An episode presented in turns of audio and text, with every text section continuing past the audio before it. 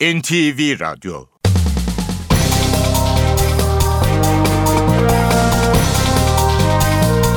İşe Giderken İyi sabahlar ben Öykü Özdoğan. İşe giderken haberlerle karşınızdayız. Saat 9'a kadar Türkiye ve dünya gündemine yakından bakacağız. Öne çıkan başlıklarla başlayalım. Akdeniz ve Ege Denizi arka arkaya depremlerle sallandı. Akdeniz'de 5.2'lik deprem Antalya ve çevresinde hissedildi. Ege Denizi'nde kaydedilen depremlerin büyüklükleri ise 3.5 ve 4.7. NATO zirvesinde bugün Cumhurbaşkanı Erdoğan ve Amerikan Başkanı Barack Obama bir araya gelecek. İki liderin görüşmesinde gündem telefon dinlemeleri. Hükümet emeklilikte oluşan maaş kaybının giderilmesi için yeni bir model üzerinde çalışıyor. İkinci emeklilik maaşı öngören model hükümet programına girdi. Ana muhalefet partisi CHP'de bugün kurultay günü. Genel başkanlık için Kılıçdaroğlu ile Muharrem İnce yarışacak. Kurultaydan notlar ve tüm gelişmeler gün boyu canlı yayınla NTV Radyo'da olacak. Emniyette paralel yapı iddiaları ile ilgili soruşturmada tutuklu sayısı 8'e yükseldi. Kredi kartı kullanımına yeni düzenleme geliyor. Taksit ve kart limiti tüketicinin bir yıllık alışveriş alışkanlığına göre belirlenecek, düzenli ödeme yapanların limiti artacak. Okulların açılmasına bir hafta kala öğrenci servis ücretlerine zam geldi. İstanbul'da servisler %8, Ankara'da ise %10 arttı. Süper Loto'da 9 haftadır devreden ikramiye dün akşam sahiplerini buldu. Van ve Edirne'de kuponu yatıran iki kişi 11 milyon 345'er bin lira ikramiye kazandı.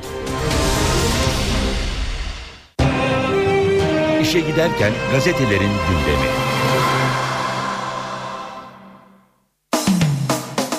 Gazetelerin birinci sayfalarından haberler aktaracağımız basın turuyla sürüyor işe giderken haberler.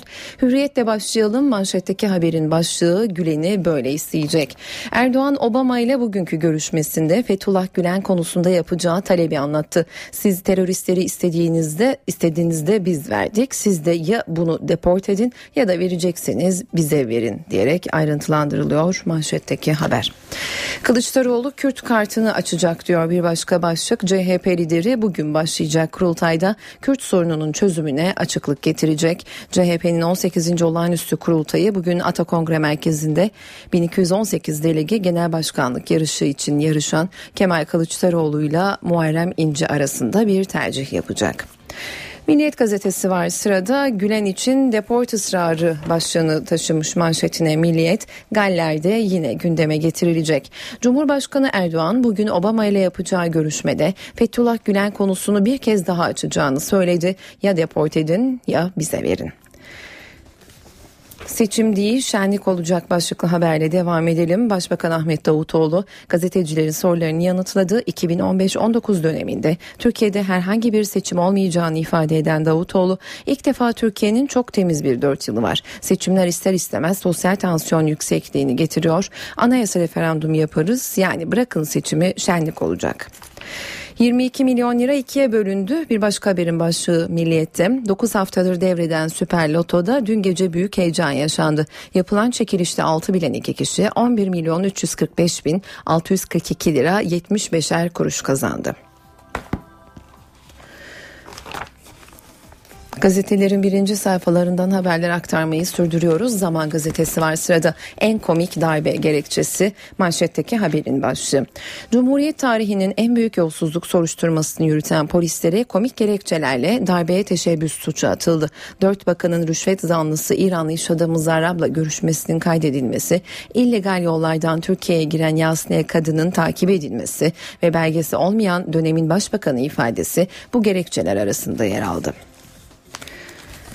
Sabah gazetesi ise manşetine ya verin ya kovun başlığını taşıyor. Cumhurbaşkanı Erdoğan'dan Obama'ya Fethullah Gülen çağrısı. Erdoğan casusluk örgütünün odağı Amerika'da. Madem stratejik ortağız ya deport sınır dışı edin ya da verecekseniz bize verin diyor. NATO zirvesinde zorlu günden başlıklı haberin ayrıntısı ise şöyle. Erdoğan'ın Cumhurbaşkanı sıfatıyla ilk kez katıldığı NATO zirvesinde 60 lider zor kararlara imza atacak. Galler'deki zirvede Türkiye Türkiye'yi çok yakından ilgilendiren 3 konu masaya yatırıldı. Ukrayna'daki kriz, IŞİD tehdidine karşı izlenecek politikalar ve Afganistan'da devreye sokulacak kararlı misyon politikası. CHP'de kozları paylaşma günü demiş sabahta. CHP'nin bugün başlayacağı kurultayında iki adaylı başkanlık yarışı olacak. Kılıçdaroğlu ve İnce delegelerin önünde hesaplaşacak deniyor haberin devamında. Yeni Şafak'a bakalım. Bize verin ya da deport edin başlığını çekmiş yine sür manşetine. Yeni Şafak diğer tüm gazetelerin manşetindeki haberi kullanarak Erdoğan NATO zirvesinde bir araya geleceği Amerikan Başkanı Obama'dan Gülen'in iadesini isteyeceğini açıkladı. Casusluk örgütü oluşturmuşlar. Merkezi Pensilvanya'da madem stratejik ortağız bunu deport edin ya da verecekseniz bize verin sözleriyle Cumhurbaşkanı Cumhurbaşkanı Erdoğan'ın açıklamasından alıntı yapmış Yeni Şafak. Darbeden tutuklandı başlıklı haberin ayrıntısı ise şöyle. Eski Mali Suçlarla Mücadele Şube Müdürü Yakup Saygılı ve yardımcısı Kazım Aksoy hükümeti devirmek için emniyet içinde gizli bir hiyerarşik yapı kurmaktan tutuklandı. Habertürk gazetesi ise NATO ayakta diyor manşetindeki haberin başlığında en kritik zirvede soğuk savaş rüzgarları. Batı ittifakı Ukrayna için Rusya'ya soğuk savaş ilan etti deniyor. Galler'deki NATO zirvesinde Moskova'ya soğuk savaş sonrası en sert mesajlar verildi. İttifak Ruslara karşı savunma stratejisine dönüş kararı aldı. Destek için Ukrayna'da davet edildi.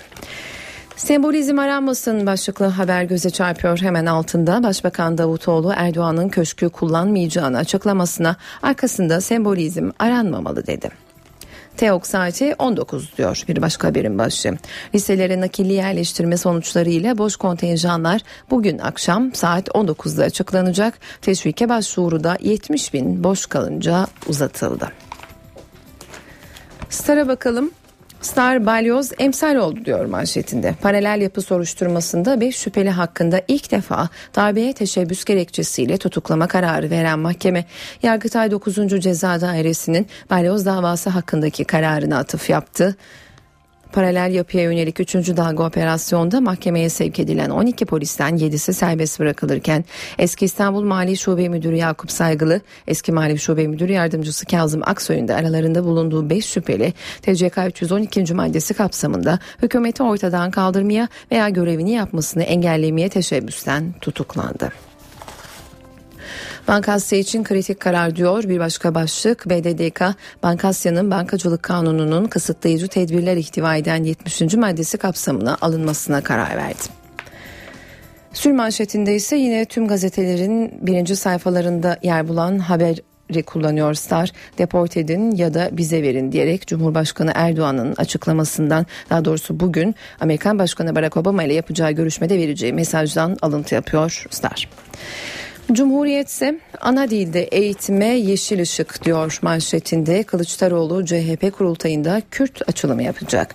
CHP lideri kurultay konuşmasının önemli bölümünü demokrasi ve özgürlüklere ayıracak. En önemli mesajı Kürt sorunuyla ilgili olacak. Ana dilde eğitim konusunda yeni bir süreç başlatacağız. O da şudur. Çocuğun üstün yararını dikkate alarak bu konuyu yeniden ele alıp irdeleyeceğiz. Bankasya TMSF yolunda demiş Cumhuriyet Gazetesi. Yine diğer gazetelerin birinci sayfalarında yer bulan haber için ve son olarak sürmanşete taşıdığı haberi paylaşalım. Hüseyin Hamdi Paşa korusu pazarlıkları koruya 10 tane ev yapacağım. İş adamı Mehmet Cengiz'in açıklamasından alıntı. Dönemin Çevre Bakanı Erdoğan Bayraktar sen 10 tane butik otel yaparsın ev olarak. İmar işini her yerde anlatma deniyor. Saat 7.12 ben Öykü Özdoğan işe giderken haberlerle yeniden karşınızdayız. Dünya liderleri son yılların en kritik zirvelerinden biri için Galler bölgesinde toplandı. Cumhurbaşkanı Erdoğan'ın da katıldığı NATO zirvesi nedeniyle olağanüstü önlemler alındı. 6 savaş gemisi dışında tam 9500 polis güvenliği sağlıyor. Gündem IŞİD ve Ukrayna krizi. Birleşik Krallık 24 yıl aradan sonra NATO devlet ve hükümet başkanları zirvesine ev sahipliği yapıyor. 28 NATO üyesi ülkeden devlet ve hükümet başkanıyla Dışişleri ve Savunma Bakanları Galler'in güneydoğusundaki Newport şehrinde bir araya geldi. İki gün sürecek zirve 2000 dönümlük bir alanda bulunan Celtic Manor tesisinde gerçekleştiriliyor. Toplantılarda Türkiye'yi Cumhurbaşkanı Recep Tayyip Erdoğan temsil ediyor. İlk kez Cumhurbaşkanı olarak uluslararası bir zirveye katılan Erdoğan'ı NATO Genel Sekreteri Rasmussen ve İngiltere Başbakanı Cameron karşıladı. İlk oturumun konusu Ukrayna'ydı. Toplantının ardından liderler Cardiff Kalesi'ndeki akşam yemeği için bir araya geldi. 28 ülkenin liderleri yemekten önce aile fotoğrafı çektirdi. Cumhurbaşkanı Erdoğan gün boyu ikili temaslarda da bulundu. Erdoğan, Galler Prensi Charles, İngiltere Başbakanı David Cameron ve Fransa Cumhurbaşkanı François Hollande'la görüştü. NATO karşıtı protesto eylemlerine de sahne olan Galler'de geniş güvenlik önlemleri alınmış durumda. Tesisin etrafı tel örgülerle çevrildi. Yollar trafiğe kapatıldı ve tam 9500 polis görevlendirildi. NATO üyesi ülkeden 6 savaş gemisi de Cardiff limanına konuşlandırıldı. NATO zirvesi sırasında gözler Cumhurbaşkanı Erdoğan ve Amerikan Başkanı Obama'nın buluşmasında. İki lider bugün bir araya gelecek. Görüşmenin gündeminde dinleme iddiaları var. Cumhurbaşkanı olarak katıldığı ilk uluslararası toplantı olan NATO zirvesinde Recep Tayyip Erdoğan çok sayıda ikili görüşmede bulunuyor. Bu görüşmelerin en önemlisi şüphesiz Amerika Birleşik Devletleri Başkanı Barack Obama ile olacak. Daha önce başbakan olarak defalarca Obama ile bir araya gelen Erdoğan, görüşmeye bu kez Cumhurbaşkanı olarak katılacak. En son 17 ay önce bir araya gelen iki liderin gündemi yoğun. Yaklaşık bir saat sürmesi planlanan görüşmede en sıcak konu Amerika Birleşik Devletleri'nin hava saldırılarıyla hedef aldığı Irak Şam İslam Devleti adlı örgüt olacak. Irak ve Suriye'de ele geçirdiği topraklarda İslam Devleti ilan eden ve son olarak Amerikalı iki gazeteciyi öldüren örgüte karşı atılacak adımlar konuşulacak. Görüşmede Ukrayna ve Kıbrıs gibi diğer bölgesel gelişmeler, ikili ilişkiler, ekonomik ve ticari işbirliği olanakları da ele alınacak. Gündeme gelmesi beklenen bir diğer konuysa Amerikan istihbaratının Türkiye'yi dinlediği yönündeki iddialar olacak. Cumhurbaşkanı Erdoğan, Başkan Obama ile en son Mayıs 2013'te Washington'da yüz yüze görüşmüştü. Son aylarda özellikle Gazze harekatı sırasında Erdoğan'ın İsrail'e ve Washington'a yönelik sert eleştirileri ilişkilerde soğuk rüzgarlar esmesine neden olmuştu. Cumhurbaşkanı Erdoğan Temmuz ayında bu durumu ne yazık ki Obama ile görüşemiyoruz sözleriyle dile getirmişti. Başbakan Ahmet Davutoğlu, Cumhurbaşkanı Recep Tayyip Erdoğan'ın Çankaya Köşkü'nden Söğüt Özü'ne geçip Çankaya'yı kendisine bırakacağı açıklamasını değerlendirdi. Bu kararın arkasında herhangi bir mesaj aranmaması gerektiğini söyleyen Davutoğlu, katıldığı TRT yayınında çözüm sürecinde yeni dönem ve Genelkurmay Başkanı'nın görüşleriyle ilgili açıklamalar da yaptı. E, bunun arkasında bir sembolizm aramamak gerekir. Sayın Cumhurbaşkanımız da bu konu gündeme geldiğinde konuştuğumuzda ki konuştuk. E, açıkçası pratik ve fonksiyonel şeyi e, yönüne de baktık. Burada herhangi bir sembolizm, bir mesaj iletme boyutu olmadı. Başbakan Ahmet Davutoğlu, Cumhurbaşkanı Recep Tayyip Erdoğan'ın Çankaya Köşkü'nü kullanmamasını bu sözlerle değerlendirdi. TRT yayınında soruları cevaplayan Davutoğlu, paralel yapı operasyonları ile ilgili de konuştu. Hiç kimse şu veya bu gerekçeyle insanların mahrem alanına giremeyecek. Bir korku tüneli oluşturulamayacak. Neredeyse turlar tertipleniyordu Pensilvanya'ya gitmek için. Çok mu sevdiklerinden? Acaba bir gün bir polis benim kapıma dayanır mı? Bir şeye karşı karşıya kalır mıyım diye kendini teminat altına almak için Pensilvanya'ya gitmeye başladıklarını şimdi görüyoruz. Bir daha bu ülkede kendisini teminat altına, emniyet altına almak isteyenler yurt dışına bir yere gitme ihtiyacı hissetmeyecekler. Çözüm süreciyle ilgili de yarıyı geçtik diyen Davutoğlu, Genelkurmay Başkanı Necdet Özel'in süreçle ilgili açıklamalarını da değerlendirdi. Bugün geldiğimiz nokta itibariyle söylüyorum.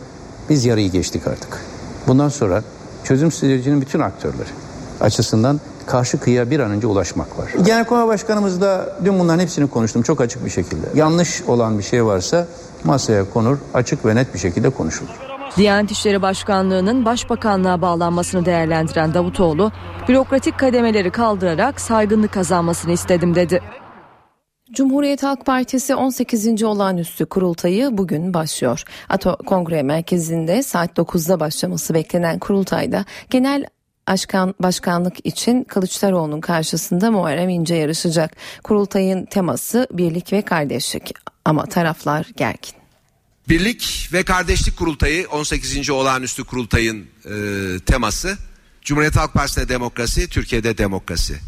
Cumhuriyet Halk Partisi'nde kurultay hazırlıkları tamamlandı. Parti sözcüsü Haluk Koç kurultaya ilişkin son bilgileri salonda verdi. Koç ilk gün genel başkan seçimi ve tüzük değişikliğinin yapılacağını söyledi. Son derece kısıtlı ve teknik boyutta e, bir takım değişiklik talepleri. Sayın Genel Başkanımızın da açıklaması var. Asıl olan çarşaf listedir. Kurultayda Genel Başkan Kemal Kılıçdaroğlu ile Muharrem İnce yarışacak. Cumhuriyet Halk Partisi'nin 18. olağanüstü kurultayında gözler CHP lideri Kemal Kılıçdaroğlu'nun üzerinde olacak. CHP lideri salona onda girecek. Kılıçdaroğlu İnce kurultay salonunda eşleriyle beraber yan yana oturacak. CHP Genel Başkanı Kemal Kılıçdaroğlu'nun rakibi Muharrem İnce için de kurultay salonunda yer hazırlandı. İnce işte bu yeşil salonda CHP liderinin bir kat üzerinde çalışmalarını yürütecek. İnce'ye destek veren milletvekilleri ise hazırlıklardan memnun değil. Kurultay salonuna gelen CHP'li Dilek Akagün Yılmaz'la Şevki Kulkuloğlu güvenlik endişesi duyduklarını söyledi. Başkanlık divanında bir temsiliyet aynı zamanda can güvenliğini ortadan kaldırmayacak şekilde e, orada bir e, özel giriş olması lazım. Kurultaya saatler kala taraflar gerildi. Biz Cumhuriyet Halk Partiliyiz e, hallederiz kendi aramızda. Biz görüşelim lütfen arkadaşlar. Biz bize Siz müsaade iletin eder misiniz? görüşlerinizi. İstiyorlar. Önce bir sizinle görüşelim. olsun olsun hocam. siz iletin görüşürüz ben buradayım. Görüşelim. CHP kurultayındaki tüm gelişmeler NTV Radyo'da saat 9'da başlayacak. CHP kurultayı özel yayınında olacak. Mecliste 62. hükümetin programı üzerindeki görüşmelere paralel yapı ve çözüm süreci damgasını vurdu. Muhalefetin eleştirilerine Başbakan Yardımcısı Bülent Arınç yanıt verdi. 17 Aralık günü gelinceye kadar ben bunların ağzından bir tek yolsuzluk kelimesi duymadım. Vahiy mi geldi 17 Aralık günü yolsuzluk iddiaları ortaya saçıldı? Evet Sayın Arınç'a söylememişler ama MİT müsteşarı Nisan 2013'te Başbakanın önüne bir not koyarak bakanlarının Rıza Saraf'la ilişkisi konusuna dikkat çekmesini istiyor. 12 yıldır yanılmanın karşılığı ne olmalıdır sizce? Sadece o kişileri tutup içeriye mi atmak? Hükümet programı üzerindeki görüşmelerde iktidarla muhalefet önce paralel yapı tartışması üzerinden karşı karşıya geldi. Bir devlet vardır. İkinci bir devlete, ikinci bir yargıya müsaade edersek ortada ne AK Parti kalır, ne CHP kalır, ne MHP kalır, ne HDP kalır. Nerede haksızlık varsa biz bu haksızlığın üzerine gideriz. O paralel yapı olarak isimlendirdiğiniz yapıdaki polislere de kanun dışı bir uygulama yapıyorsanız bu kanunsuzluğun da üzerine gideriz. Yanılan kişilerin devlet yönetemeyeceğini ortaya koymak mıdır?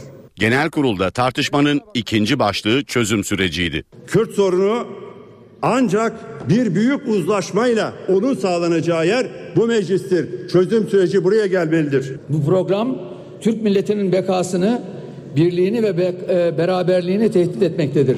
Bu sürecin sahiplenilmemesini büyük bir eksiklik olarak görmekteyiz. Çok iyi şeyler yapacağız. Parlamentomuza da getireceğiz. Her gün dışarıda bunlar lak lak konuşmak durumunda değiliz. Cumhurbaşkanı Erdoğan'ın göreve başlama sürecindeki tartışmalar da gündemdeydi. 2007'de Sayın Ahmet Necdet Sezer'in görevi Mayıs'ta bitti. Dört buçuk ay daha Cumhurbaşkanlığına nasıl vekalet etmişti? Sayın Arınç, anayasanın 102. maddesine lütfen bakın. Görevi dolan Cumhurbaşkanı yenisi başlayıncaya kadar görevine devam eder.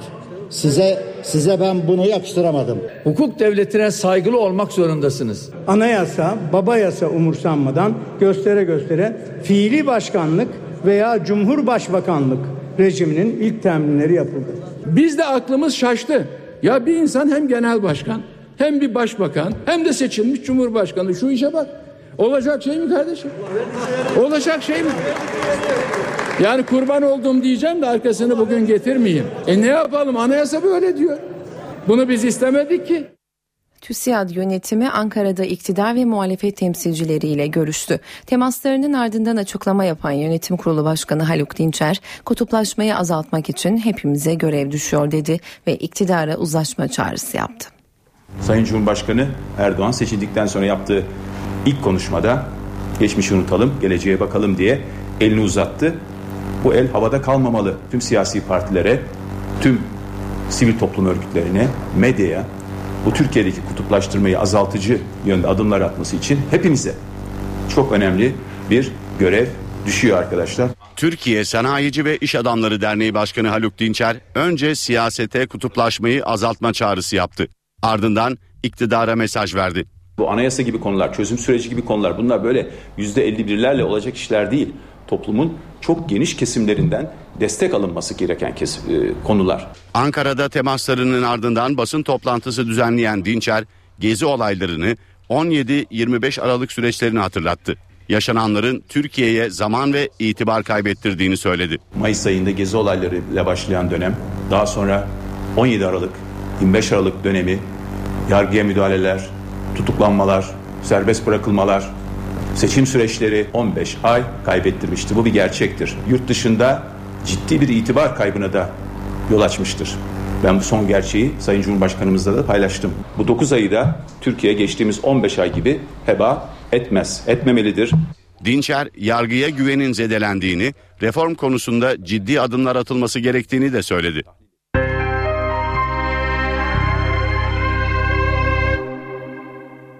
Emniyette paralel yapı iddiaları ile ilgili soruşturmada tutuklu sayısı 8'e yükseldi. Tutuklananlar arasında eski İstanbul Mali Şube Müdürü Yakup Saygılı da var. 33 kişinin gözaltına alındığı operasyonda 25 kişi ise serbest bırakıldı. Emniyette paralel yapılanma iddialarına yönelik operasyonlarda ilk kez hükümeti devirmeye teşebbüs suçlamasından tutuklama kararı verildi.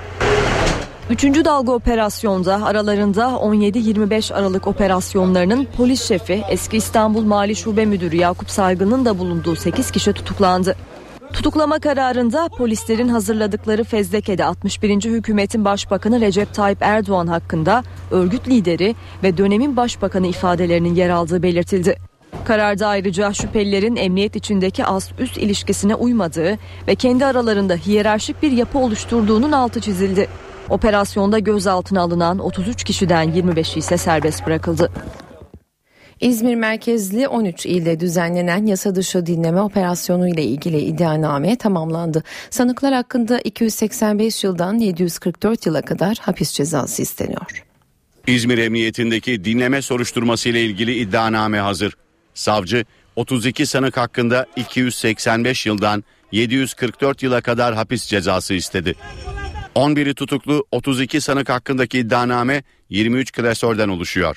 Savcı sanıkların iftira, özel hayatın gizliliğini ihlal, kişisel verileri hukuka aykırı olarak ele geçirmek gibi suçlardan cezalandırılmasını istedi. Sanıkların 62 şikayetçinin her biri için ayrı ayrı cezalandırılmasını talep etti. İzmir Cumhuriyet Başsavcılığı geçen Mart ayında bir gazete haberinin ardından yapılan şikayetleri değerlendirmiş, 13 ilde düzenlenen operasyonda 32 kişi gözaltına alınmıştı.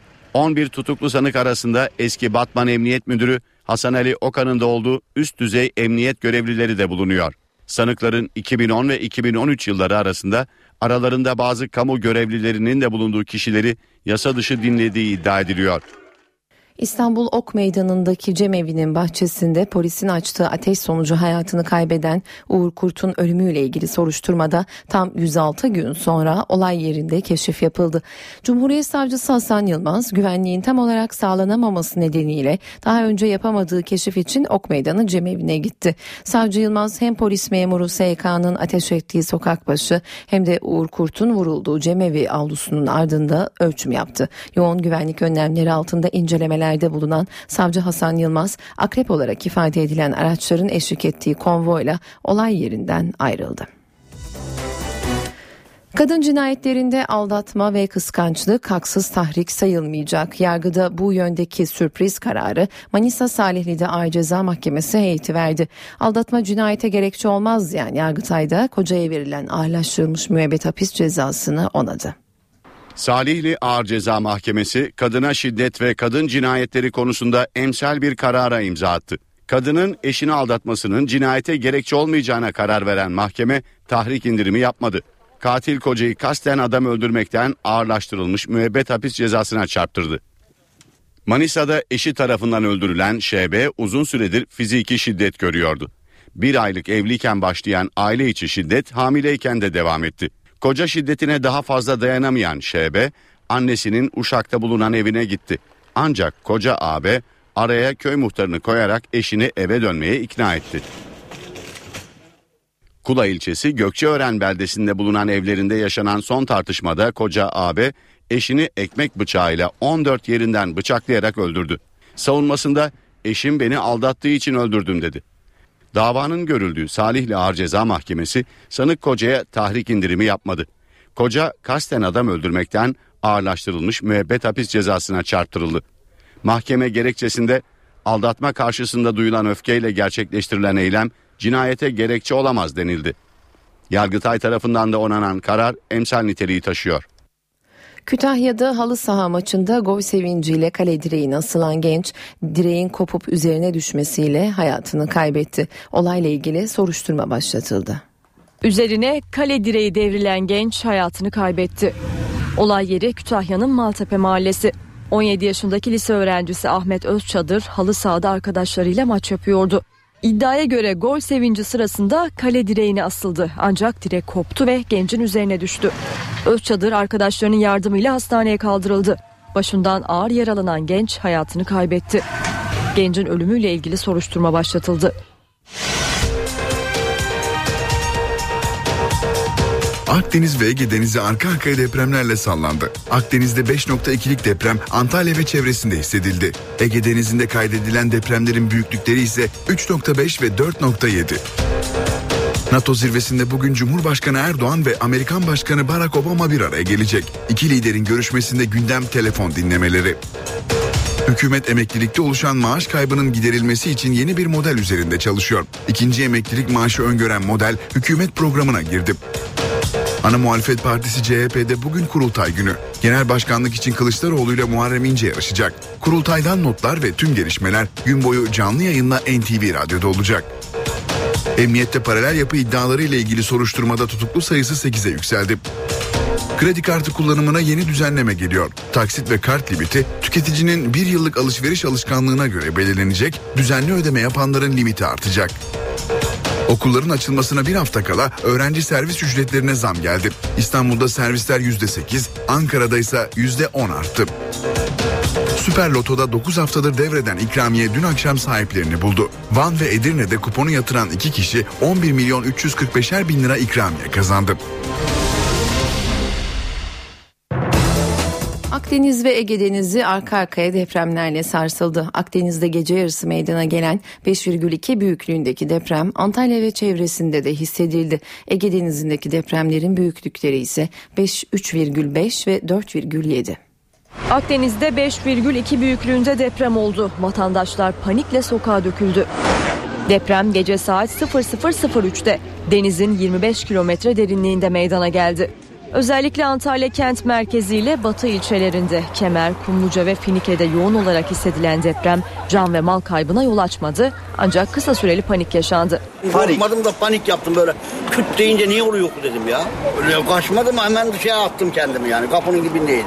Öyle bir sarsıntı geldi ki ben dedim tamam çöküyoruz bir anlık ondan sonra geri kesildi. Depremde bütün oteldeki insanların hepsi koşu başla indiler. Ege Denizi'nde de iki ayrı deprem oldu. İlki Gökçeada açıklarında saat 20.21'de ve 3,5 büyüklüğünde kaydedildi. İkinci sarsıntı 22 dakika sonra oldu. Bu kez depremin büyüklüğü 4,7 idi. Uğurlu Köyü ve çevresinde hissedilen her iki depremde hasara yol açmadı. İstanbul Avcılar'da tankerin çarpmasıyla üst geçidin çöktüğü kazayla ilgili soruşturma sürüyor. Kazada hayatını kaybeden minibüs şoförü Yusuf Kaya toprağa verildi. Damperi açık unutan tanker şoförü ise tutuklandı. 38 yaşındaydı. İstanbul'da minibüs şoförlüğü yapıyordu. Avcılarda meydana gelen üst geçit kazasında başka bir şoförün hatası nedeniyle hayatını kaybetti. Yusuf Kaya son yolculuğuna uğurlandı. Tankerin damperini açık bırakıp Yusuf Kaya'nın ölümüne neden olan şoför Ekrem Cebeci ise adliyedeydi. Gazetecilerin sorularını yanıtsız bıraktı. Mahkemeye sevk edilen Cebeci kazayla ölüme neden olmak suçundan tutuklandı. Tanker kazasının ardından damperli araçlarla ilgili kurallar ve güvenlik tartışılıyor. Damper açık olunca uyarıcı bir sistem var mı? Sürücü ne yapmalı? NTV ekibinden Gökten Bedük bu soruları ileri sürüş teknikleri uzmanı Etem Genim'e yöneltti. Avcılarda tankerin açık damperi üst geçidi yıktı. Tonlarca demirin altında kalan bir sürücü hayatını kaybetti. Aynı yerde açık damper nedeniyle meydana gelen ikinci kazaydı bu. İstanbul'da 225 üst geçit var. Toplam yaya geçidi 323. Alt geçit sayısı da 63. Büyükşehir Belediyesi'ne göre bakım ve onarımları da eksiksiz. Ancak uzmanlar belediye ile aynı fikirde değil. Burada zaten herhangi bir damper vurmasına gerek yok. Köprü zaten şu anda gideceğim modunda. Bir gün üzerindeki kalabalık olması gerekenden fazla olduğu halde daha şiddetli bir rüzgar çıktığı halde ya da bir oturma gerçekleştiği halde yolda zaten yıkılacak. Avcılarda bir başka üst geçit. Kentteki kamyon sayısı ise yaklaşık 26 bin. Kamyonların damper sisteminde güvenlik yetersiz. Damper kendiliğinden açılırsa alarm çalıyor. Ancak bu ses sürücü kabininden bile zor duyuluyor. Kamyonun gürültüsü içinde sürücünün bu sesi duyması mümkün değil. Dolayısıyla bu ses kabin içinde de olmalı. Damperin çok aşağıda olduğu anda bile uyarı veriyor. Dolayısıyla sürücünün erken müdahale etme şansı var. Damperin açılmasını önleyecek ek bir sistem de yok. Manuel bir kilit olabilir. Manuel kilit kapanabilir. Yani o zaman e, elektronik sistemde bir arıza olduğu zaman mesela şimdi bu e, en son tanker kazasında da diyorlar ki e, kendi kendine açıldı. Bahsettiğimiz mekanik kilit olursa o zaman açılma derdi diye bir şey söz konusu olmaz. Üstelik uyarı sistemini sürücüler sevmiyor. Damper açılmaya başladığında e, size uyarı sinyali veriyor. Ancak şunu da biliyoruz ki bu uyarı sinyali emniyet kemeri nasıl ötmesin diye biz toka takıyorsak bunda da bir switch var. O switch'i çıkartıyorlar o dit dit dit dit sesi duymamak için. E, elektronik sisteminde de bir arıza olduğunda uyarı sistemi çalışmadığı için damperin kalktığını sürücü fark etmiyor. Sadece bu sözler bile İstanbul trafiğinde yolculuk etmenin nedenli tehlikeli olduğunu gözler önüne seriyor.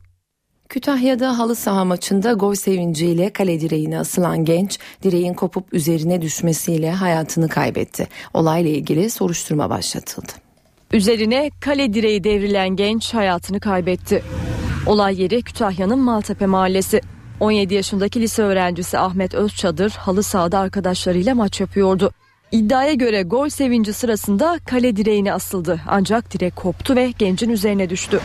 Özçadır arkadaşlarının yardımıyla hastaneye kaldırıldı. Başından ağır yaralanan genç hayatını kaybetti. Gencin ölümüyle ilgili soruşturma başlatıldı. Mersin'de yaşayan bir doktor gece oturduğu sitede havuza girmek istedi ancak site görevlileri buna izin vermedi ve tansiyon yükseldi. Doktor kardeşini çağırdı o da arkadaşlarıyla pompalı tüfeklerle gelip siteyi bastı. Bilanço ağır. Sitedeki havuz tartışması büyüdü. Silahlı saldırıda iki kişi öldü. Site sakini doktor azmettirici olduğu iddiasıyla gözaltına alındı. Mersin'in Mezitli ilçesindeki sitede oturan Doktor Birsenge yeğeniyle saat 22'den sonra havuzda yüzmek istedi. Görevliler yasak olduğu gerekçesiyle izin vermeyince doktor durumu erkek kardeşine anlattı. Doktorun kardeşi yanındaki iki arkadaşıyla siteye giderek yöneticiyle görüşmek istedi. Güvenlik görevlileriyle 3 saldırgan arasında başlayan tartışma kavgaya dönüştü. 3 kişi yanlarındaki pompalı tüfekleriyle site sakinlerine ateş açtı. Göğsünden yaralanan Aykut Şentekin ve amcasının oğlu Mustafa Şentekin yaşamını yitirdi. Saldırıda iki kişi de yaralandı. Olayla ilgisi olduğu anlaşılan Doktor Birsenge gözaltında. Polis kaçan 3 saldırganı arıyor. İzmir'de trafik güvenliğini beyaz kırlangıçlar olarak adlandırılan bisiklette polisler denetliyor. Beyaz kırlangıçların bisikletinde trafik polisi aracında olması gereken uyarı lambası ve megafon sistemi dahil her türlü teçhizat var. İzmir'de bisikletli trafik polisleri göreve başladı. Polis memuru. Kentte bisikletle ulaşımı yaygınlaştırmak ve yolları güvenli hale getirmek için Emniyet Müdürlüğü yeni bir uygulamaya geçti. Beyaz kırlangıçlar olarak adlandırılan 10 kişilik bir tim kuruldu. Bisikletli trafik polislerinin devreye konulması insanlarımızın bilincinin geliştiğini, devletimizin tüm kurumlarının da bu konuda proje hazırlayarak bu konulara örnek olmaya çalıştığını görüyorum. Bu projede bunun bir örneğidir diye düşünüyorum. Bisikletlerde bir trafik polisinde olması gereken tüm ekipman bulunuyor. Ceza makbuzu, tutanaklar, polis uyarı lambası hatta megafon sistemi dahil. Bisikletli polisler ilk olarak sahil şeridi ve okul önlerindeki trafiği denetleyecek. Uygulamanın önümüzdeki günlerde yaygınlaştırılması planlanıyor. Süper Loto'da 9 haftadır devreden ikramiye Van ve Edirne'de kuponu yatıran iki kişiye çıktı. Şanslı numaralar 8, 11, 12, 21, 24 ve 45 olarak belirlendi. 6 bilen iki kişi 11 milyon 345'er bin lira ikramiye kazandı. Büyük ikramiye isabet eden kuponların Van'ın İpek Yolu ilçesiyle Edirne merkezdeki bayilerden yatırıldığı bildirildi. İşe giderken haberler spor bülteniyle devam ediyor. Şimdi mikrofonu Ayhan Aktaş'a bırakıyoruz. Spor haberleri başlıyor.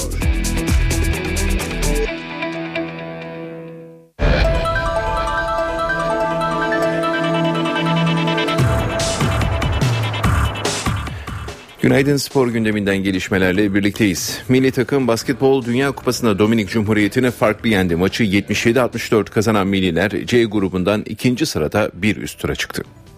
Milli takımımız maça savunmada çok iyi başladı. Dominik Cumhuriyeti'ni ilk 4 dakikada sadece 2 sayıda tutan milliler pot altını Ömer Aşık ve Kerem Gönlüm'le çok iyi kullanınca farkı 7 sayıya kadar çıkardı. Bu bölümde Kerem Tunçer'in asistleriyle Kerem Gönlüm 8 sayı buldu. Ancak periyodun sonunda Francisco Garcia devreye girdi. 3'te 3 üçlükle toplam 11 sayı üreten Garcia sayesinde Dominik Cumhuriyeti ilk çeyrek sonunda farkı bir sayıya indirdi.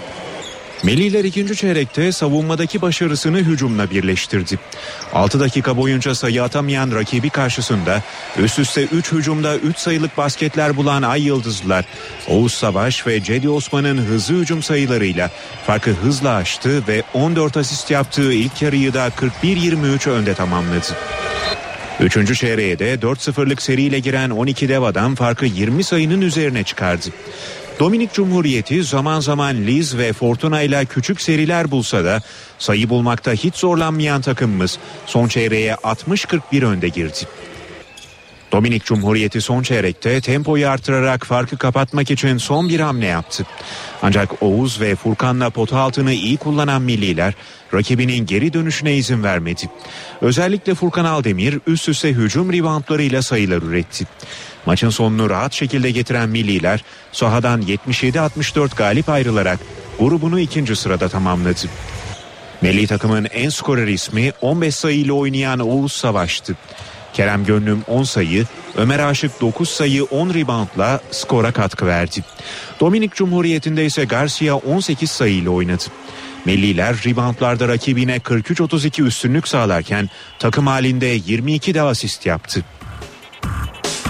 Milli takımımız Basketbol Dünya Kupası'nda çeyrek final bileti alabilmek için Avustralya ile karşı karşıya gelecek. 7 Eylül Pazar günü saat 21'de başlayacak maç NTV Spor'dan naklen yayınlanacak. Milliler D grubunu 3. sırada bitiren Avustralya'yı yenerse çeyrek finalde Litvanya Yeni Zelanda maçının galibiyle karşı karşıya gelecek. Tahkim Kurulu Süper Kupa maçı sonrası disiplin kurulunun verdiği cezaları değiştirdi. Galatasaray'a bir maç seyircisiz oynama cezası veren kurul Fenerbahçe'nin aldığı para cezasını da arttırdı. Disiplin kurulu da Trabzonspor Başkanı İbrahim Hacı Osmanoğlu'na 30 gün hak mahrumiyeti cezası verdi. Fenerbahçe ile Galatasaray arasında Manisa'da oynanan Süper Kupa maçı sonrası iki kulübe verilen cezalarda artış yapıldı. Maç sonrası disiplin kuruluna sevk edilen iki kulübe verilen cezaları az bulan Futbol Federasyonu Hukuk Müşavirliği tahkim kuruluna itirazda bulunmuştu. Tahkim kurulu yaptığı toplantıda cezaları değiştirdi. Galatasaray taraftarın neden olduğu saha olayları nedeniyle bir maç seyircisiz oynama cezası verildi.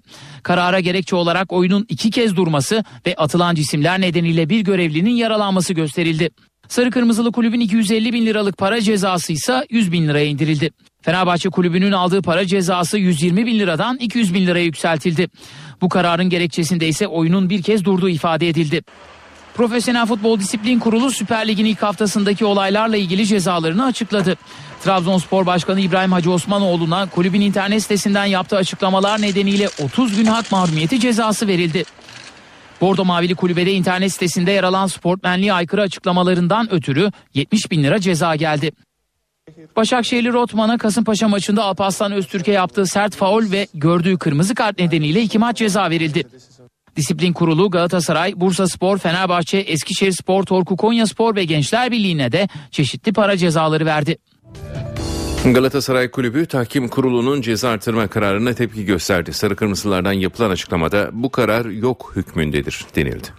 Galatasaray Kulübü Futbol Federasyonu Tahkim Kurulu'nun verdiği bir maçlık seyircisiz oynama cezasına sert tepki gösterdi. Sarı Kırmızılı Kulübün resmi internet sitesinden bu karar yok hükmündedir başlıklı bir bildiri yayınlandı. Açıklamada tahkim kurulu tarafından alınan hukuk dışı kararları tanımıyoruz. Bu karar kasıtlıdır, taraflıdır ve hatta kulübümüze ve camiamıza karşı düşmanca niyetler taşımaktadır denildi. Tepkilerin gerekçeleri sıralanırken güvenlikle ilgili önlemleri alma sorumluluğu tümüyle Futbol Federasyonu'na ait olan bir maçta çıkan olaylardan kulübümüzün cezalandırılması hukuku ayaklar altına almak demektir ifadesi kullanıldı ve sorumlunun federasyon olduğu savunuldu. Tahkimin kendilerine sağ kapatma cezası verirken Fenerbahçe'nin sadece para cezasında artış yapmasının tarafsızlığa aykırı olduğu belirtildi. Açıklamada disiplin müfettişlerinin benzer olaylarda hatta şike davasında bile cezaların artırılması yönünde görüş bildirdiğine rastlanmamışken bu maçla ilgili kararı ve kararların alınmasındaki görülmemiş aceleciliği de dikkatlerden kaçmamıştır görüşüne de yer verildi. Fenerbahçe'de sakat oyuncuların tedavileri sürüyor. Savunmadaki eksiklerin çok çokluğu teknik ekibi düşündürüyor. Fenerbahçe ligin ikinci haftasında oynayacağı Trabzonspor maçının hazırlıklarını sürdürüyor. Teknik direktör İsmail Kartal zorlu deplasmana mümkün olduğunca az eksikle gitmek için sağlık ekibiyle dirsek temasını sürdürüyor. Volkan Demirel'in cezası nedeniyle bu maç oynayamayacak olmasından sonra dikkatler savunmadaki sakat oyunculara yöneldi. Egemen Korkmaz ve Bruno Alves'in sakatlığının ardından Bekir İrtegül'ün son antrenmanı yarıda bırakması teknik ekibi korkuttu. Çalışma sırasında belinde ağrı hisseden Bekir tedbir amaçlı antrenmanı yarıda bıraktı. Yapılan kontrollerde Bekir'in durumunun ciddi olmadığı ve takımla çalışmalara devam edebileceği açıklandı. Galatasaray'la oynanan Süper Kupa maçında sakatlanan Bruno Alves'in durumuysa daha ciddi. Alves henüz saha çalışmalarına başlamadı. Salonda çalışmalarını sürdüren tecrübeli stoperin Trabzonspor maçına yetişme ihtimali düşük. Bu haberimizle spor bültenimizi tamamlıyoruz. İyi günler diliyoruz. NTV Radyo Saatler 8'i gösteriyor. Ben Öykü Özdoğan işe giderken haberler devam ediyor. NATO zirvesinde bugün Cumhurbaşkanı Erdoğan ve Amerikan Başkanı Barack Obama bir araya geliyor. Ana muhalefet partisi CHP'de bugün kurultay günü. Genel başkanlık için Kemal Kılıçdaroğlu ve Muharrem İnce yarışacak. Paralel yapı iddiaları ile ilgili soruşturma tutuklu sayısı 8 oldu. Emeklilikte maaş kaybının giderilmesi için çalışılan yeni model hükümet programına girdi. Kredi kartı kullanımlarına ise yeni düzenleme geliyor. Gündemdeki bir diğer başlıksa Akdeniz ve Ege Denizi'nde gece yarısı arka arkaya meydana gelen depremler. Günün öne çıkan başlıkları bu şekilde ayrıntılara geçeceğiz ama önce hava durumu. NTV Radyo Son hava tahminlerini NTV Meteoroloji Editörü Gökhan Abur'dan öğreneceğiz. Günaydın Gökhan Abur. Günaydın. Yağışlar kendini göstermeye başladı. Hafta sonu devam edecek mi? Evet özellikle batıda devam edecek ve bu hafta sonbaharın kendisini yavaş yavaş hissettirdiği bir hafta geçirdik. E, bugün için e, Batı Karadeniz'de, e, Marmara'da ve Kuzey Ege'de aralıklarla yağış bekliyoruz. Şu an itibariyle ülke genelinde yağış yok fakat bulutlanma giderek artıyor. Özellikle önümüzdeki saatler içinde Balkanlar üzerinden gelmesini beklediğimiz o seri, daha serin ve yoğun bulut kümesi e, Trakya'daki yağışları kuvvetlendirecek ve bu yağışlar yer yer Marmara'nın tübünde, Kuzey Ege'de ve Batı Karadeniz'i etkisi altına alarak iç kesimlere doğru ilerleyecek. Tabi yağışla birlikte ve rüzgarın, kuzeyli rüzgarların kuvvetlenmesiyle birlikte sıcaklıklar bugüne göre birkaç derece daha azalacak. Evet bugün için bu sistemler etkisini gösterirken yarın Ege, Marmara'nın tamamı, Batı Karadeniz ve Batı Akdeniz'e de yağışlar görülecek.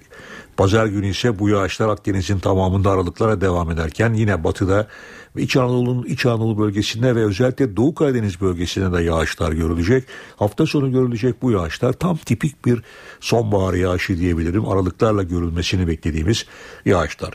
Tabii önümüzdeki haftanın ilk günleri de yine batı ve iç kesimlerde yağışların aralıklarla da olsa devam etmesini bekliyoruz. Şu anda İstanbul'da hava sıcaklığı 23 derece civarında ve bugün e, ilerleyen saatlerde özellikle bulutlanmanın arttığı ve Boğaz bölgesinde ve İstanbul'un Avrupa yakasında kısa süreli yağış geçişleri bekliyoruz. Yağışla birlikte bugün beklediğimiz en yüksek sıcaklık ise İstanbul'da 26-27 dereceyi geçmeyecek.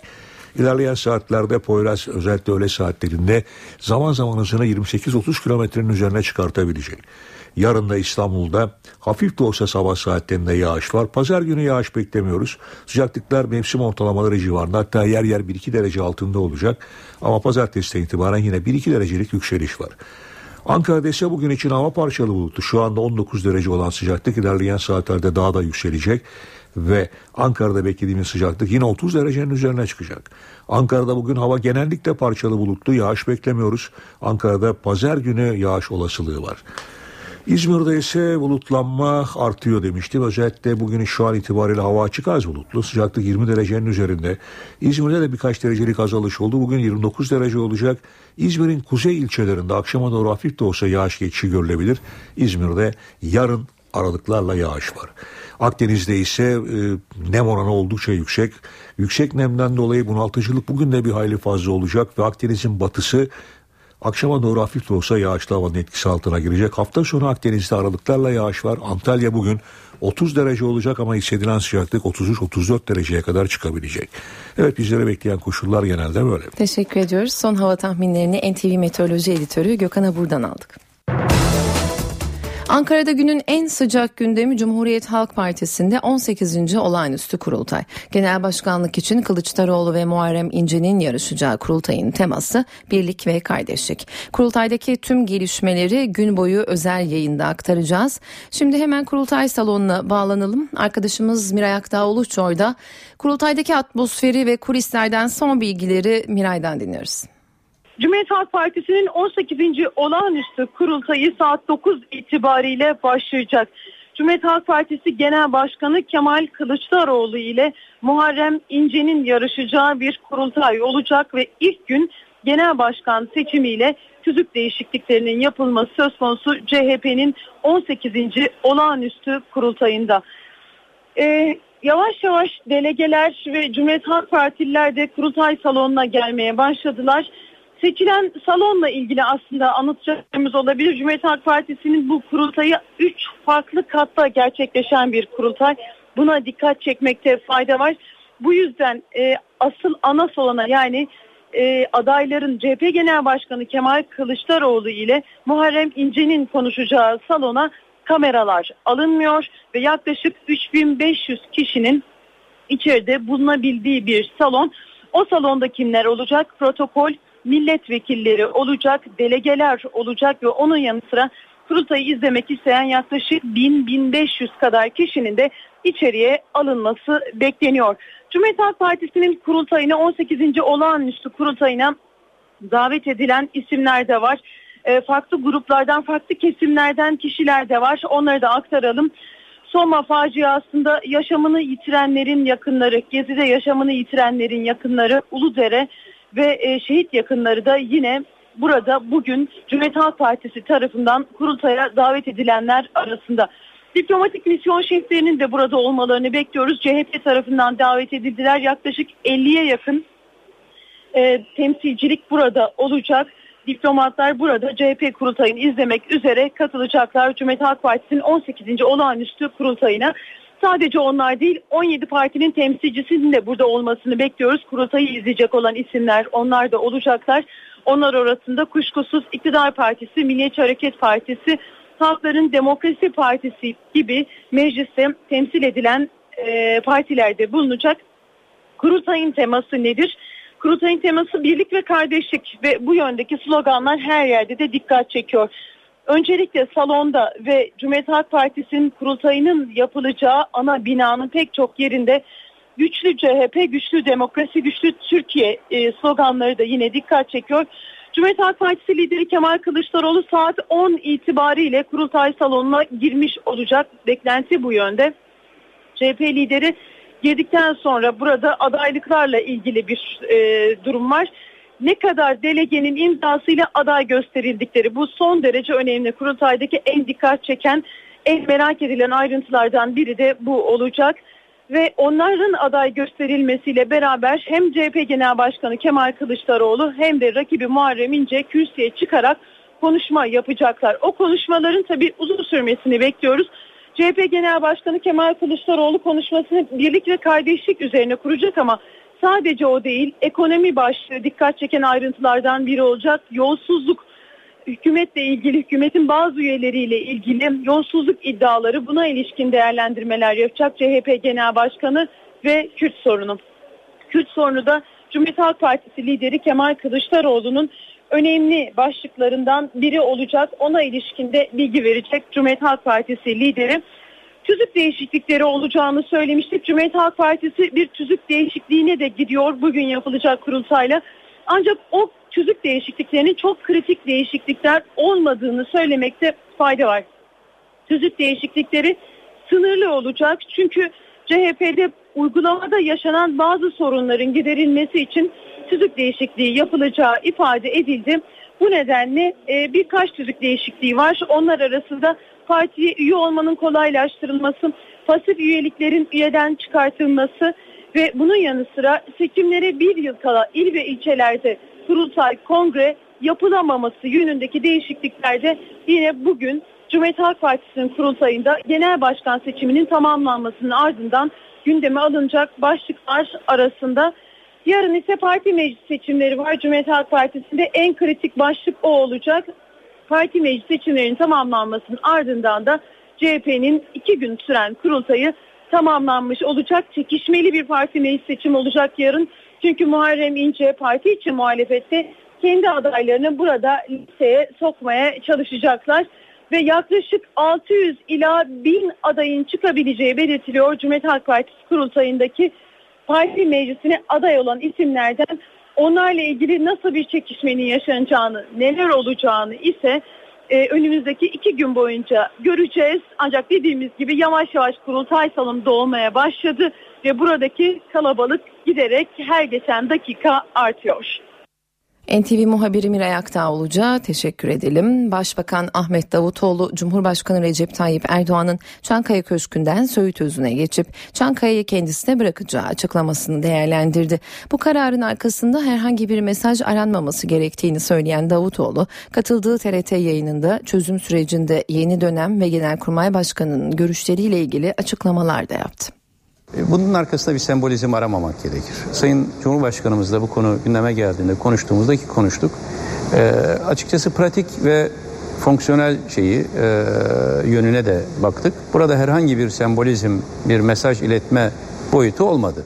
Başbakan Ahmet Davutoğlu, Cumhurbaşkanı Recep Tayyip Erdoğan'ın Çankaya Köşkü'nü kullanmamasını bu sözlerle değerlendirdi. TRT yayınında soruları cevaplayan Davutoğlu, paralel yapı operasyonları ile ilgili de konuştu. Hiç kimse şu veya bu gerekçeyle insanların mahrem alanına giremeyecek. Bir korku tüneli oluşturulamayacak. Neredeyse turlar tertipleniyordu Pensilvanya'ya gitmek için. Çok mu sevdiklerinden? Acaba bir gün bir polis benim kapıma dayanır mı? Bir şeye karşı karşıya kalır mıyım diye kendini teminat altına almak için Pensilvanya'ya gitmeye başladıklarını şimdi görüyoruz.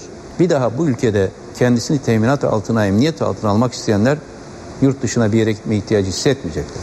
Çözüm süreciyle ilgili de yarıyı geçtik diyen Davutoğlu, Genelkurmay Başkanı Necdet Özel'in süreçle ilgili açıklamalarını da değerlendirdi.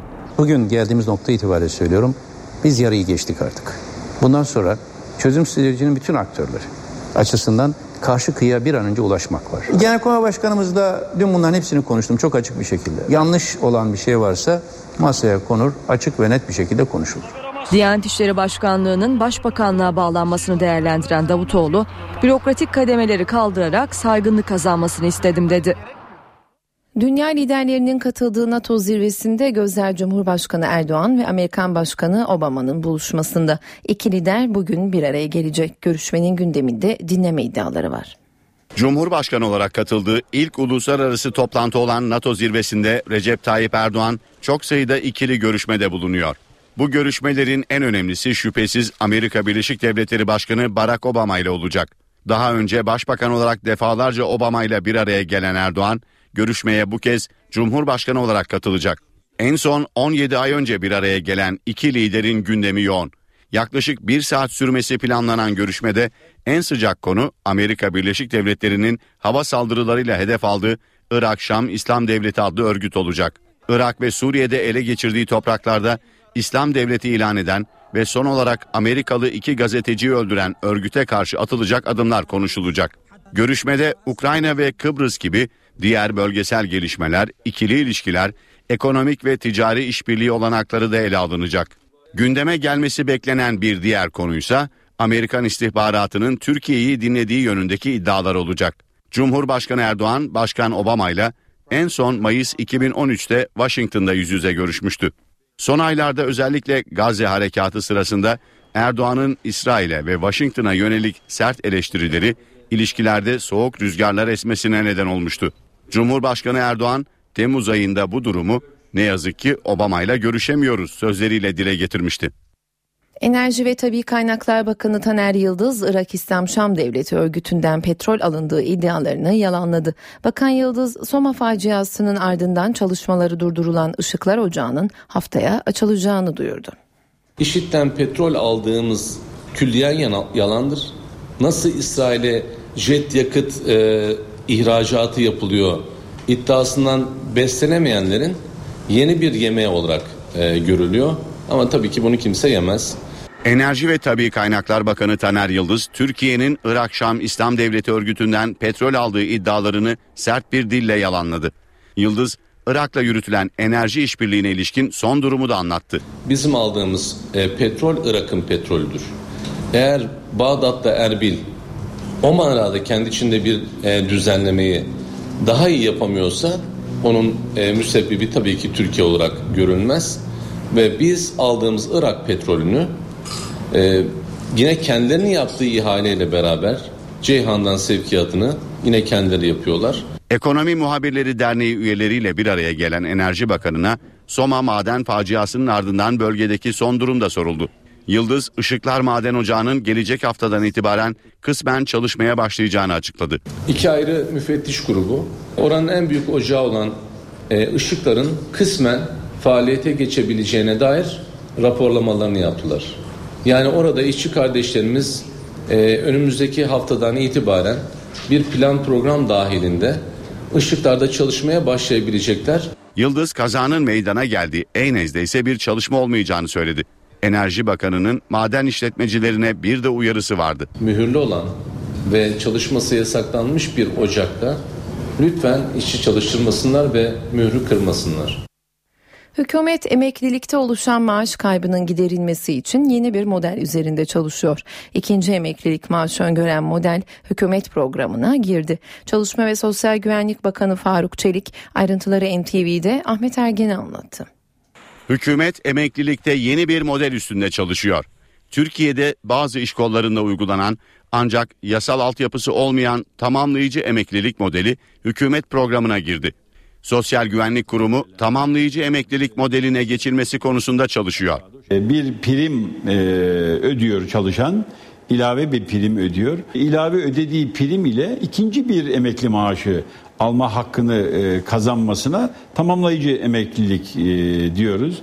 Öncelikle çelik ve otomotiv gibi yıpranma payı yüksek sektörlerde çalışanlar için kurulması öngörülen tamamlayıcı emeklilik sistemi emekli olunduğunda oluşan maaş düşüşünü önlemeyi amaçlıyor. Bir taraftan kamu açısından e, mali politikalarımız açısından bakacak olursanız e, bir tasarruf e, aracı e, olacak bu tamamlayıcı emeklilik. Evet. E, diğer taraftan ise vatandaşlarımızın e, emekli olduktan sonra normal çalışırken aldıkları maaş arasındaki oluşan Fark farkı azalacak. gidermeye dönük ikinci bir e, maaş olarak e, vatandaşlarımıza yansımış olacak.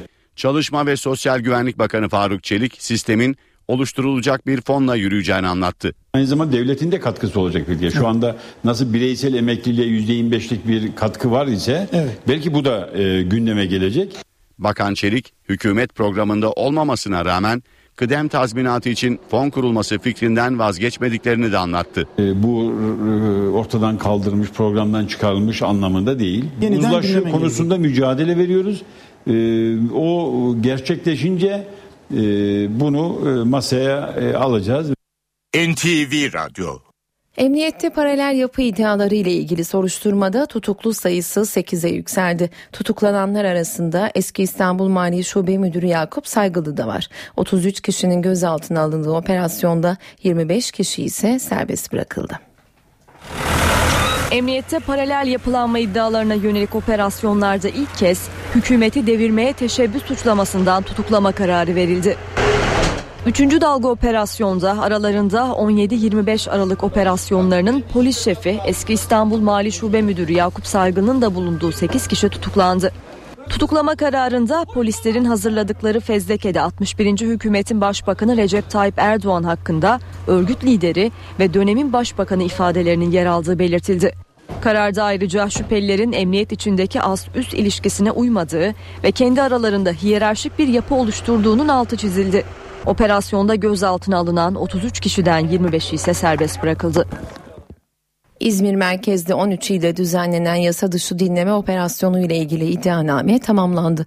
Sanıklar hakkında 285 yıldan 744 yıla kadar hapis cezası isteniyor. İzmir Emniyetindeki dinleme soruşturması ile ilgili iddianame hazır. Savcı 32 sanık hakkında 285 yıldan 744 yıla kadar hapis cezası istedi. 11'i tutuklu 32 sanık hakkındaki iddianame 23 klasörden oluşuyor. Savcı sanıkların iftira, özel hayatın gizliliğini ihlal, kişisel verileri hukuka aykırı olarak ele geçirmek gibi suçlardan cezalandırılmasını istedi. Sanıkların 62 şikayetçinin her biri için ayrı ayrı cezalandırılmasını talep etti. İzmir Cumhuriyet Başsavcılığı geçen Mart ayında bir gazete haberinin ardından yapılan şikayetleri değerlendirmiş, 13 ilde düzenlenen operasyonda 32 kişi gözaltına alınmıştı. 11 tutuklu sanık arasında eski Batman Emniyet Müdürü Hasan Ali Okan'ın da olduğu üst düzey emniyet görevlileri de bulunuyor. Sanıkların 2010 ve 2013 yılları arasında aralarında bazı kamu görevlilerinin de bulunduğu kişileri yasa dışı dinlediği iddia ediliyor. Saatler 8.26'yı gösteriyor. İşe giderken haberler Profesör Doktor Güngör Uras'ın hazırlayıp sunduğu Ayşe teyze ne yapsınla devam ediyor. Güngör Uras'ın bugünkü konusu Ağustos ayında ihracat artışı. Ayşe teyze ne yapsın? Güngör Uras, Ayşe teyze ekonomide olan biteni anlatıyor. Merhaba sayın dinleyenler, merhaba Ayşe Hanım teyze, merhaba Ali Rıza Bey amca. Türkiye İhracatçılar Meclisi'nin açıkladığı Ağustos ayı ihracat rakamlarına göre son 12 aylık dönemde ihracat artışı %3,5 oranında oldu.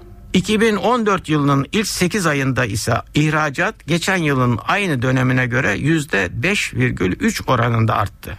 Türkiye ihracatında önemli paya olan ülkelerdeki gelişmelerin ihracatımızı olumsuz etkilediği bir gerçektir. Ne var ki yılın ilk 8 ayında toplam ihracat rakamları sorunlu ülke pazarlarına yönük ihracatta korkulan boyutta azalma olmadığını gösteriyor. Sorunlu 5 ülkeye Irak, Suriye, Ukrayna, Rusya Federasyonu'na ve bunlara ilaveten de İsrail'e 2012 yılında ilk 8 ayda yapılan ihracat 14,1 milyar dolar idi. 2013 yılında ihracat 15,5 milyar dolara yükselmişti. 2014 yılının 8 aylık ihracatı 15 milyar dolar oldu. Büyük bir azalma yok. Bu biraz önce belirttiğim 6 ülkeye yapılan ihracattaki gerileme 500 milyon dolar dolayında. Geçen yılın ilk 8 aylık ihracatına göre Irak'a yapılan ihracat 7 milyar 390 milyon dolardan 6 milyar 964 bin dolara geriledi. Yaklaşık 400 milyon dolarlık bir azalma var. Suriye'ye ihracat ise 497 milyon dolardan 903 milyon dolara yükseldi. Ukrayna'ya ihracat 1 milyar 328 milyon dolardan 1 milyar 76 milyon dolara indi.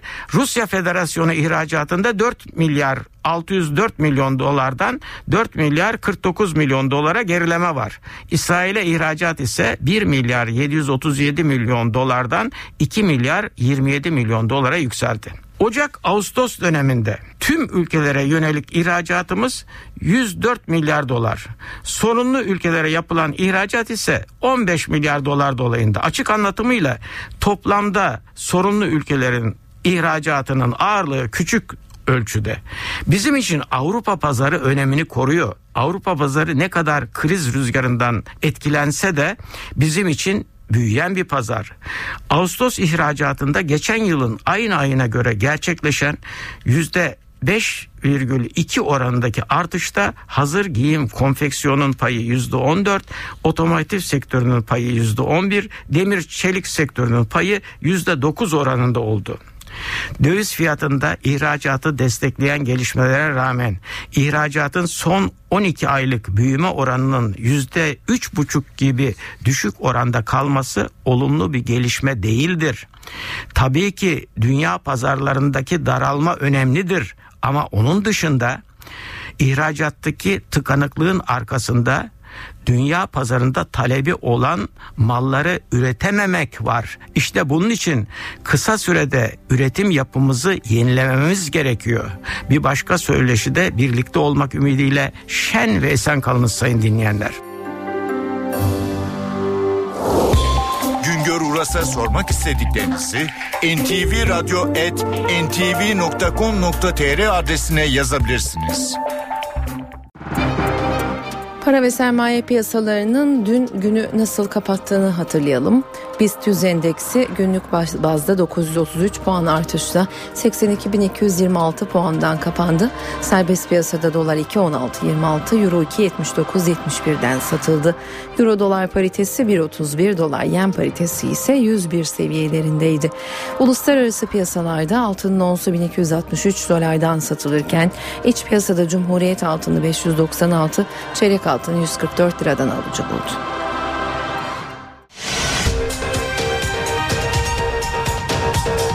Akdeniz ve Ege Denizi arka arkaya depremlerle sallandı. Akdeniz'de 5.2'lik deprem Antalya ve çevresinde hissedildi. Ege Denizi'nde kaydedilen depremlerin büyüklükleri ise 3.5 ve 4.7. NATO zirvesinde bugün Cumhurbaşkanı Erdoğan ve Amerikan Başkanı Barack Obama bir araya gelecek. İki liderin görüşmesinde gündem telefon dinlemeleri. Hükümet emeklilikte oluşan maaş kaybının giderilmesi için yeni bir model üzerinde çalışıyor. İkinci emeklilik maaşı öngören model hükümet programına girdi. Ana Muhalefet Partisi CHP'de bugün kurultay günü. Genel başkanlık için Kılıçdaroğlu ile Muharrem İnce yarışacak. Kurultaydan notlar ve tüm gelişmeler gün boyu canlı yayınla NTV Radyo'da olacak. Emniyette paralel yapı iddiaları ile ilgili soruşturmada tutuklu sayısı 8'e yükseldi. Kredi kartı kullanımına yeni düzenleme geliyor. Taksit ve kart limiti tüketicinin bir yıllık alışveriş alışkanlığına göre belirlenecek, düzenli ödeme yapanların limiti artacak. Okulların açılmasına bir hafta kala öğrenci servis ücretlerine zam geldi. İstanbul'da servisler %8, Ankara'da ise %10 arttı. Süper Loto'da 9 haftadır devreden ikramiye dün akşam sahiplerini buldu. Van ve Edirne'de kuponu yatıran iki kişi 11 milyon 345'er bin lira ikramiye kazandı. Saatler 8.40'ı gösteriyor. İşe giderken haberlerle yeniden karşınızdayız. Akdeniz ve Ege Denizi arka arkaya depremlerle sarsıldı. Akdeniz'de gece yarısı meydana gelen 5,2 büyüklüğündeki deprem Antalya ve çevresinde de hissedildi. Akdeniz'de 5,2 büyüklüğünde deprem oldu. Vatandaşlar panikle sokağa döküldü. Deprem gece saat 00.03'te denizin 25 kilometre derinliğinde meydana geldi. Özellikle Antalya kent merkeziyle batı ilçelerinde Kemer, Kumluca ve Finike'de yoğun olarak hissedilen deprem can ve mal kaybına yol açmadı ancak kısa süreli panik yaşandı. Korkmadım da panik yaptım böyle küt deyince niye oluyor dedim ya. Öyle kaçmadım hemen dışarı attım kendimi yani kapının dibindeydim. Öyle bir sarsıntı geldi ki ben dedim tamam çöküyoruz bir anlık ondan sonra geri kesildi. Depremde bütün oteldeki insanların hepsi koşu başla indiler. Ege Denizi'nde de iki ayrı deprem oldu. İlki Gökçeada açıklarında saat 20.21'de ve 3,5 büyüklüğünde kaydedildi. İkinci sarsıntı 22 dakika sonra oldu. Bu kez depremin büyüklüğü 4,7 idi. Uğurlu Köyü ve çevresinde hissedilen her iki depremde hasara yol açmadı. Kredi kartı kullanımına yeni düzenleme yolda. Tüketici bir yıl boyunca izlenecek. Kullanım alışkanlıklarına göre taksit ve limitler belirlenecek. Ayrıca tek kriter maaş olmayacak. Kredi kartında limiti tüketicinin ödeme alışkanlığı belirleyecek. Üst limit gelirin 4 katını aşamayacak. Taksit oranı maaşın yarısını geçmeyecek. Ben zaten insanlara da hayret ediyorum. Yani sen bir buçuk milyar maaş alıyorsun gidiyorsun 3 bin, 4 bin, 5 bin liralık kredi kartı alıyorsun. Bu akıl kârı bir iş değil yani.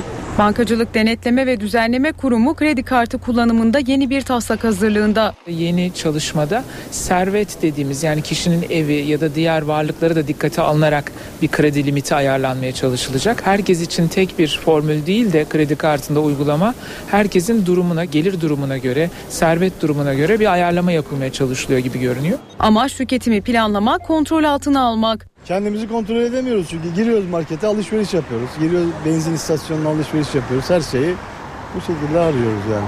Bir limitimizi bilmiyoruz. Gerekliydi zaten böyle bir şey. Parası e, cebinde olmadan insan karta güvenip büyük açıklarda bulunabiliyor, alışveriş yapıyor.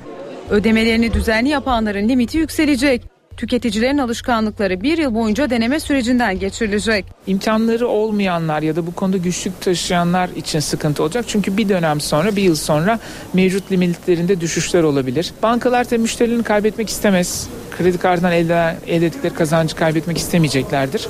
O yüzden olabildiğince gerçekçi ve tüketiciyi de kollayan yani bu kredi vermeyi amaçlayan bir çabası olur diye düşünüyorum. Uzmanlar uygulamanın başarıya ulaşabilmesi için kayıt dışı ekonomiyle de etkin mücadele edilmesi gerektiğini belirtiyor.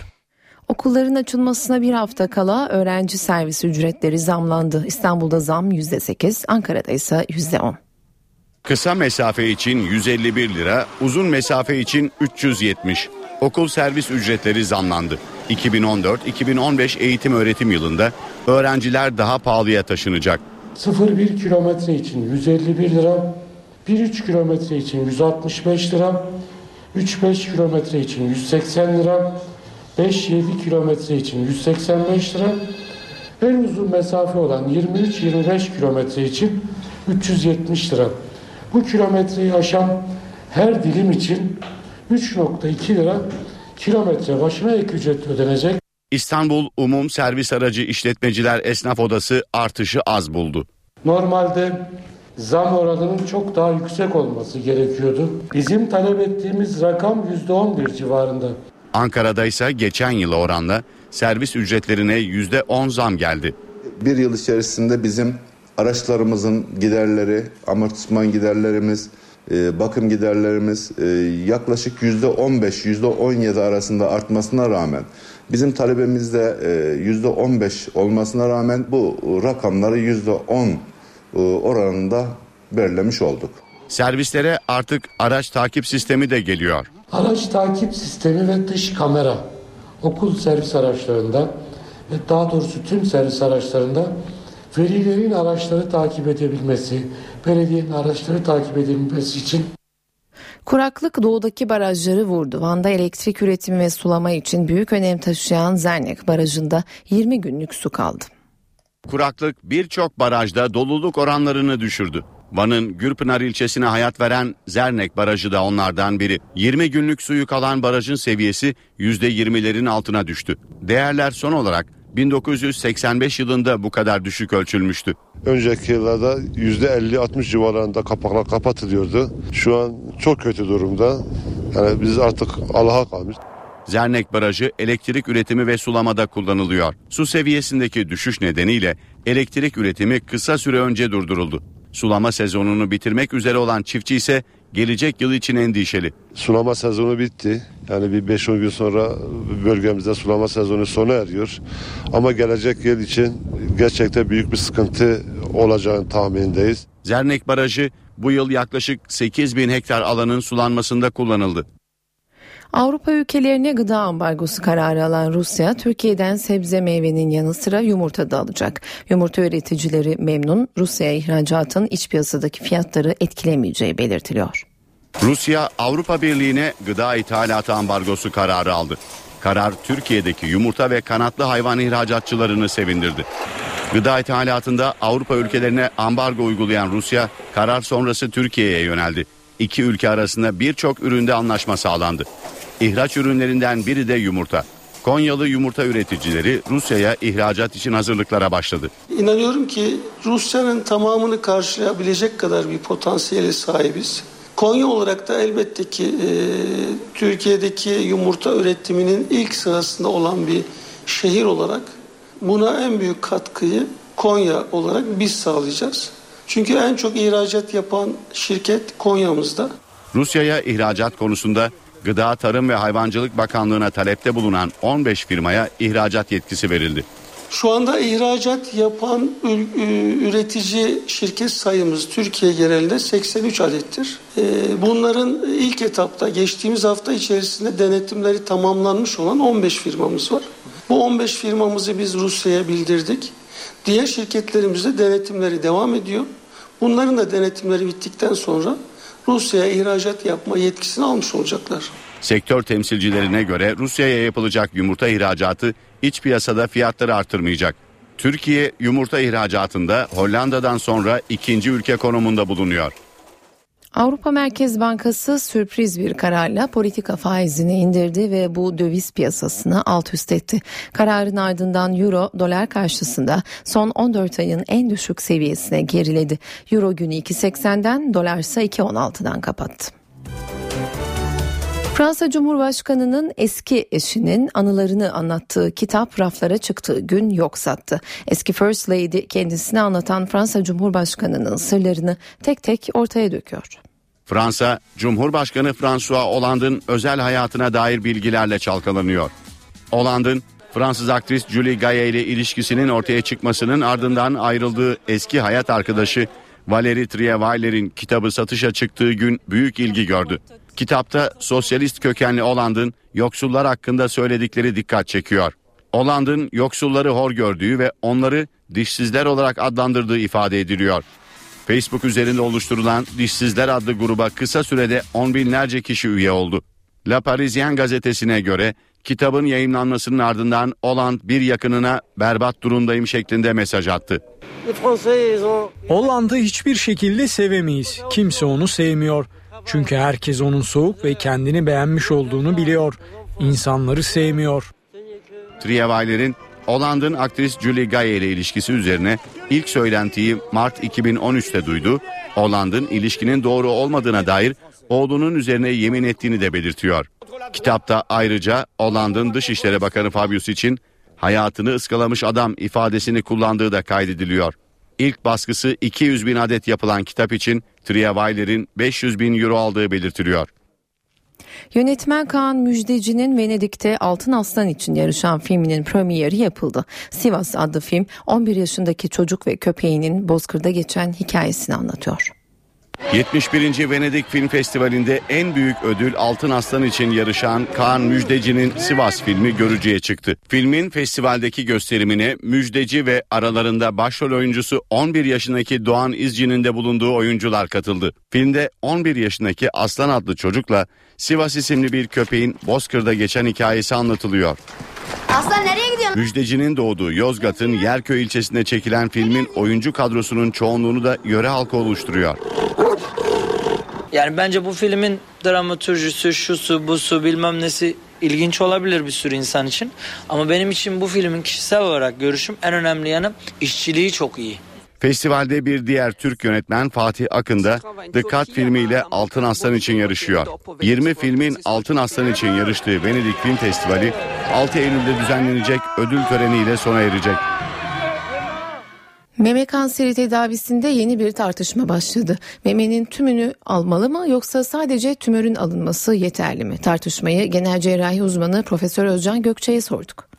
Meme kanserinde tümörü aldırmakla tüm memeyi aldırmak arasında yaşama şansı açısından sadece %2'lik bir fark var. Araştırma 190 bin kadın üzerinde inceleme yapan Stanford Üniversitesi'ne ait. Ancak bazı hekimlere göre araştırma yanıltıcı. Çünkü sadece tümörün alınmış olması demek %60 oranla kanser riskinin devam edebileceği anlamına geliyor.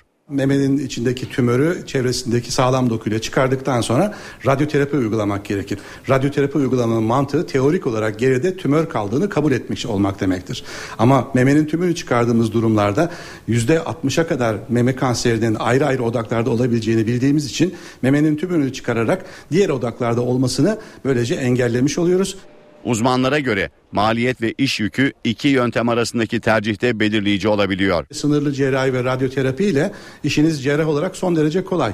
Ama protez koyma işleminde bir plastik cerrahi ekibiyle birlikte yapmanız maliyetlerinin daha yüksek olması söz konusu. Ve silikon protez yöntemi çok daha pahalı olduğu için sigortalar sınırlı cerrahi radyoterapi yöntemini daha ön planda tutmaktadırlar. Kanser riskini artıran BRCA1 ve BRCA2 genlerini taşıyanlarınsa iki memesini aldırması riski ortadan kaldırıyor.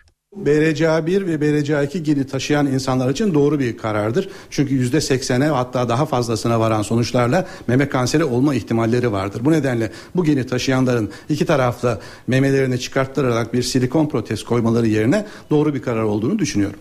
Genelleme yapmak doğru değil. Her hastanın araştırmaları ve hekiminin önerileri doğrultusunda kendi tercihini yapması gerekiyor. İşe giderken haberleri noktalıyoruz. Saat başında yeniden karşınızda olacağız. NTV Radyo